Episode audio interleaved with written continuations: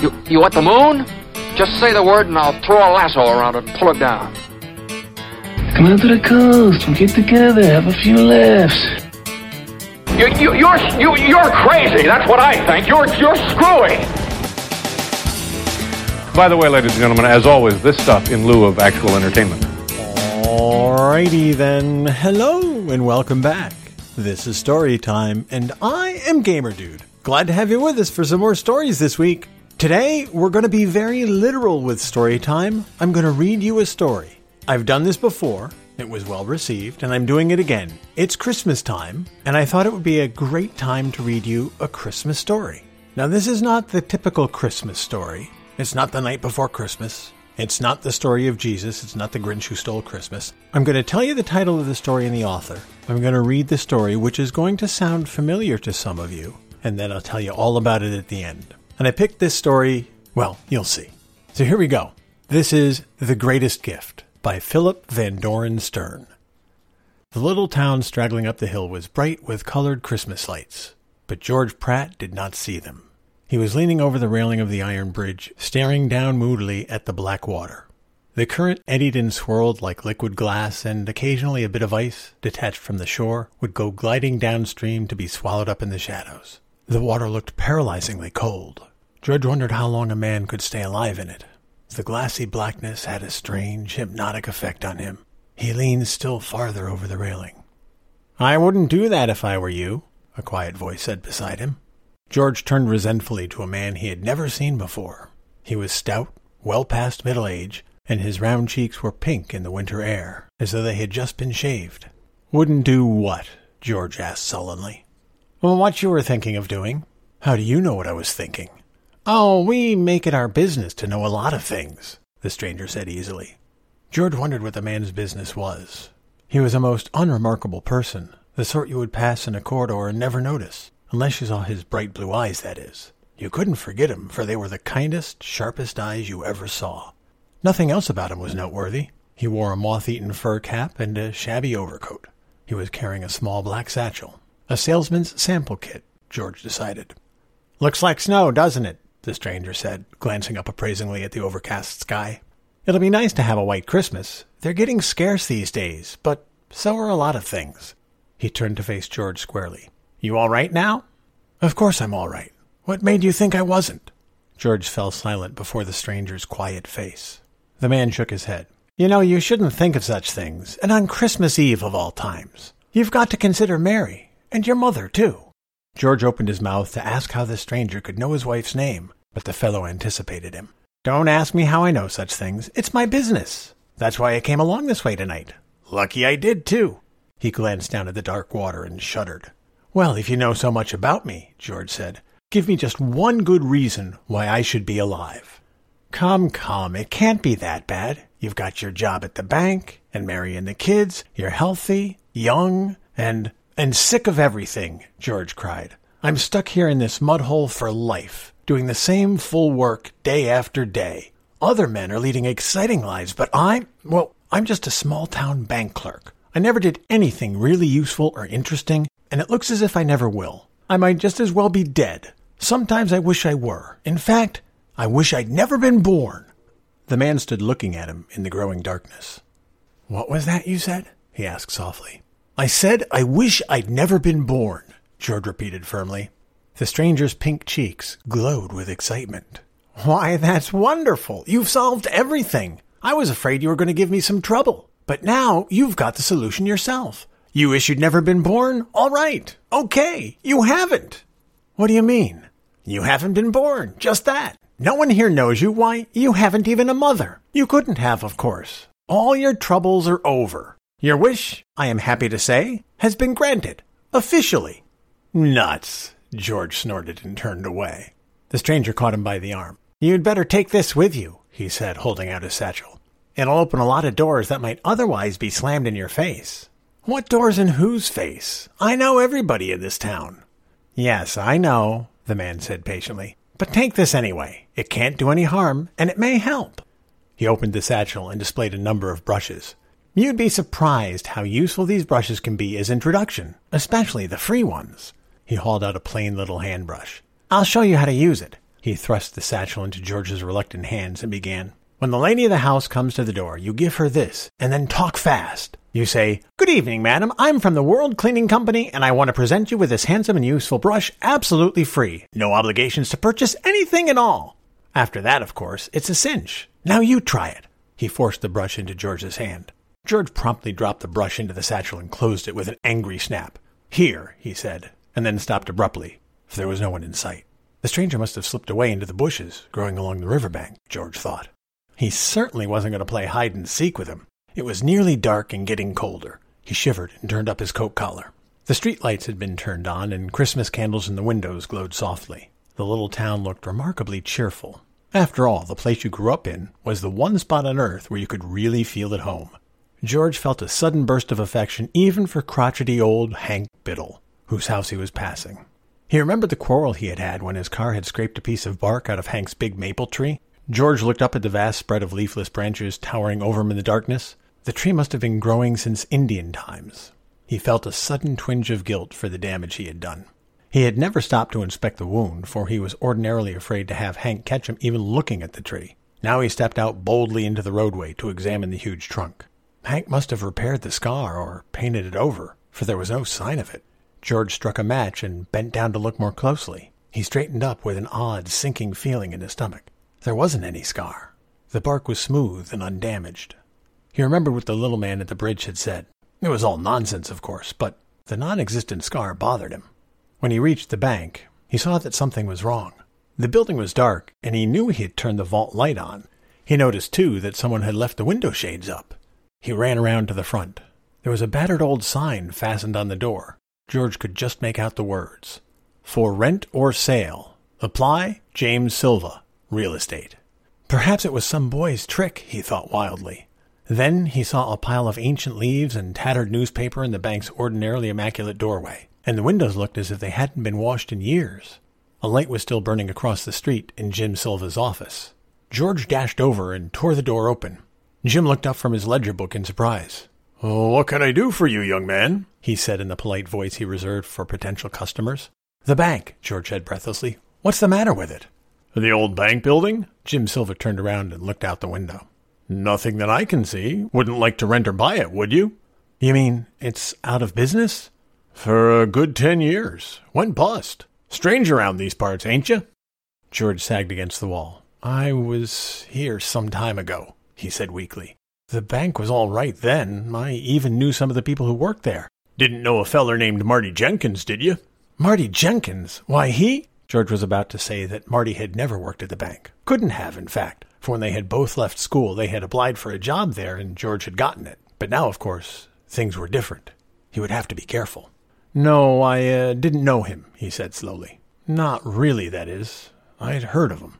Uh, then maybe you heard how he skipped out with $50,000. That's why the bank went broke. Pretty near ruined everybody around here. Silva was looking at him sharply. I was hoping for a minute maybe you'd know where he is. I lost plenty in that crash myself. We'd like to get our hands on Marty Jenkins.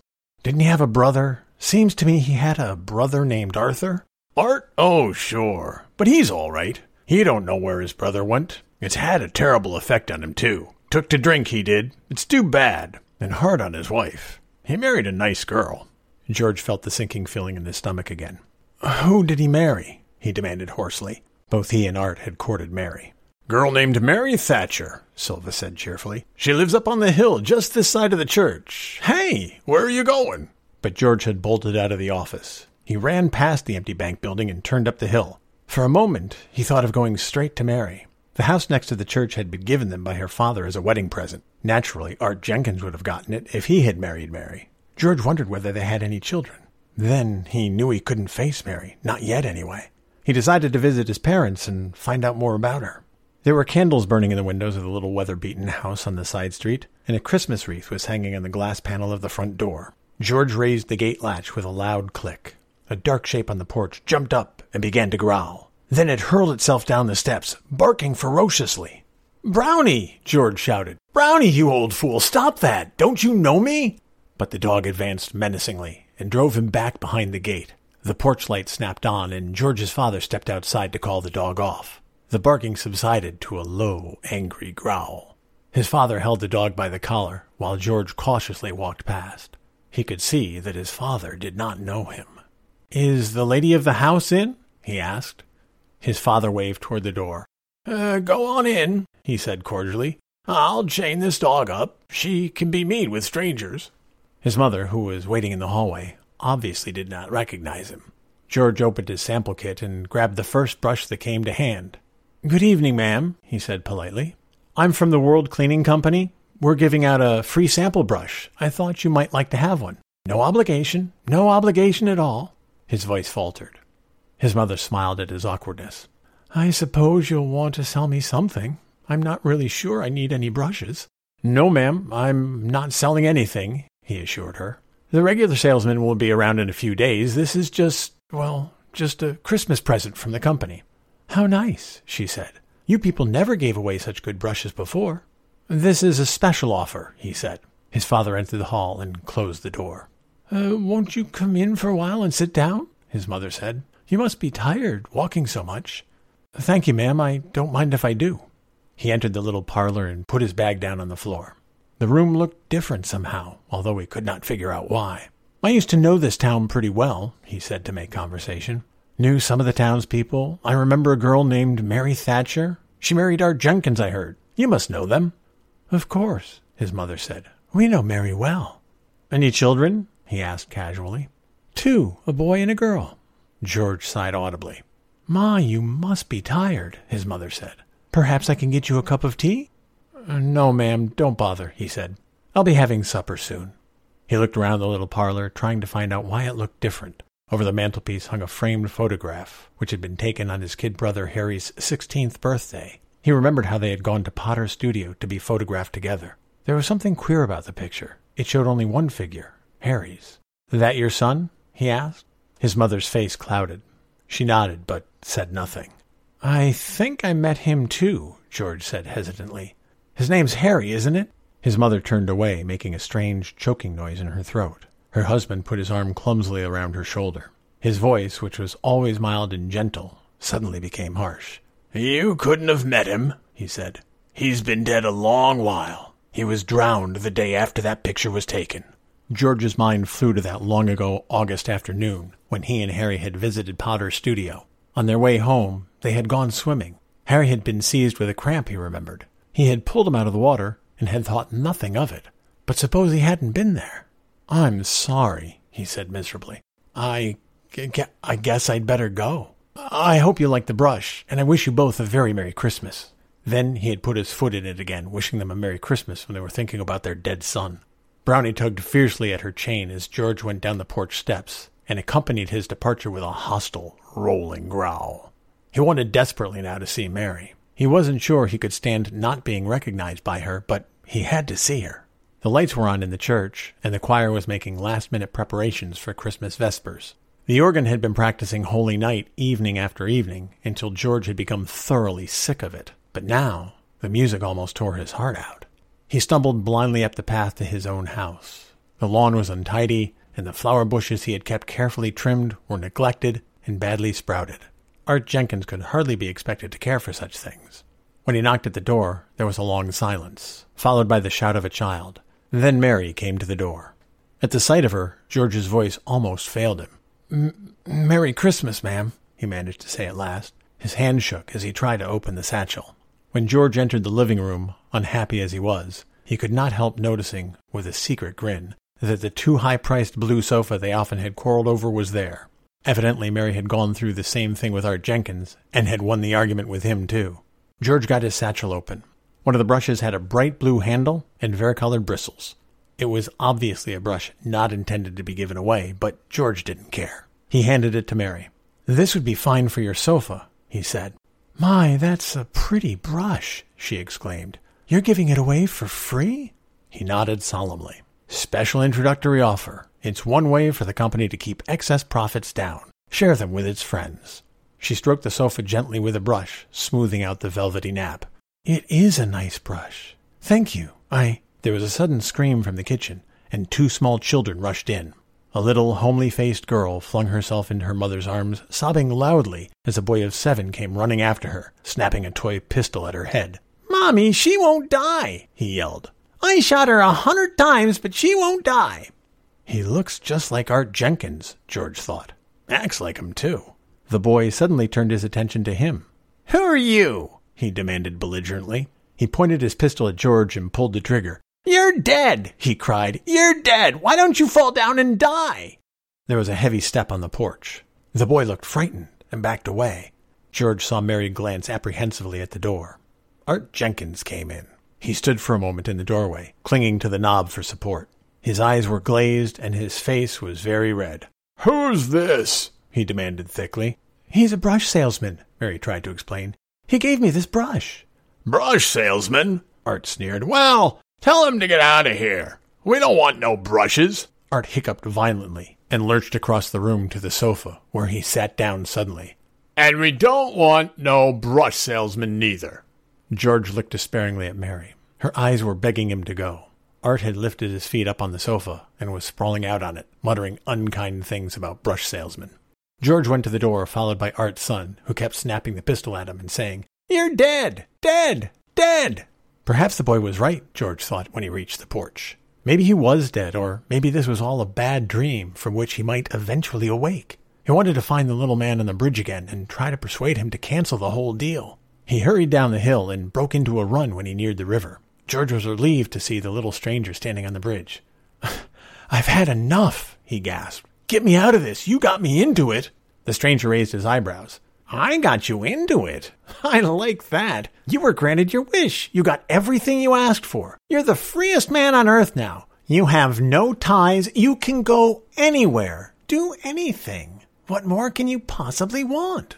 Change me back, George pleaded. Change me back, please. Not just for my sake, but for others too. You don't know what a mess this town is in. You don't understand. I've got to get back. They need me here. I understand right enough, the stranger said slowly. I just wanted to make sure you did.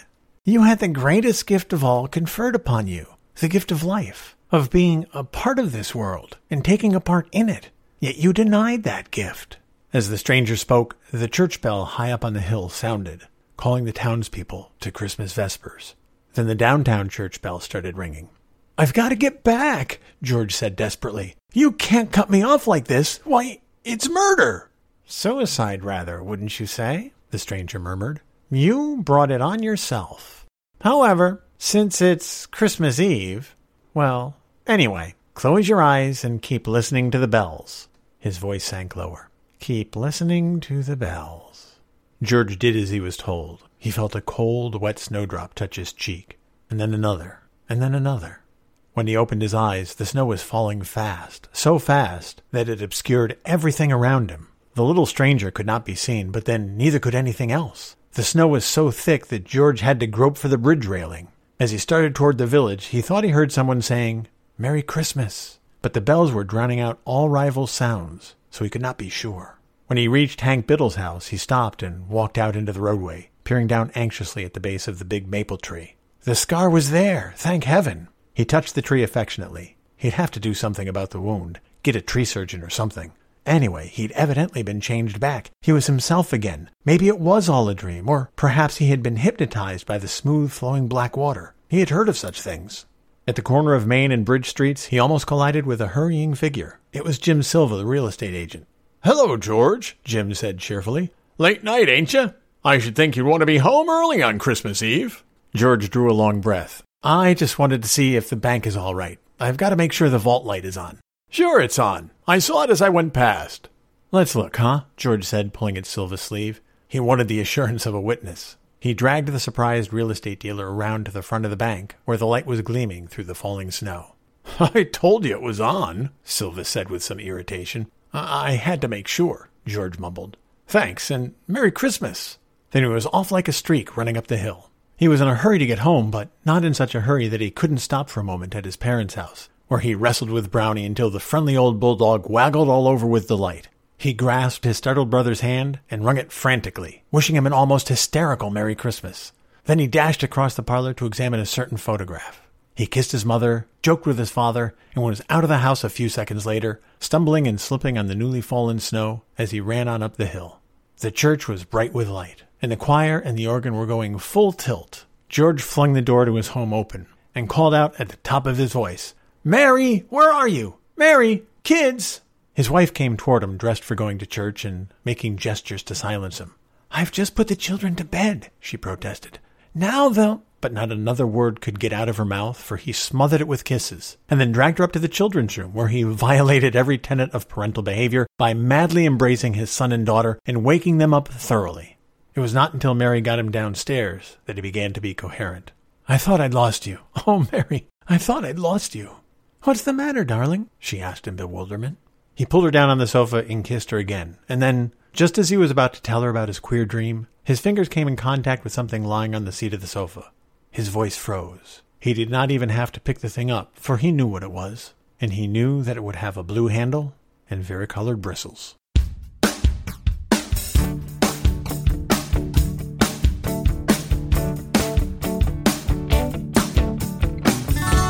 I'm betting some of you recognize that story, or at least portions of it, and some of the names.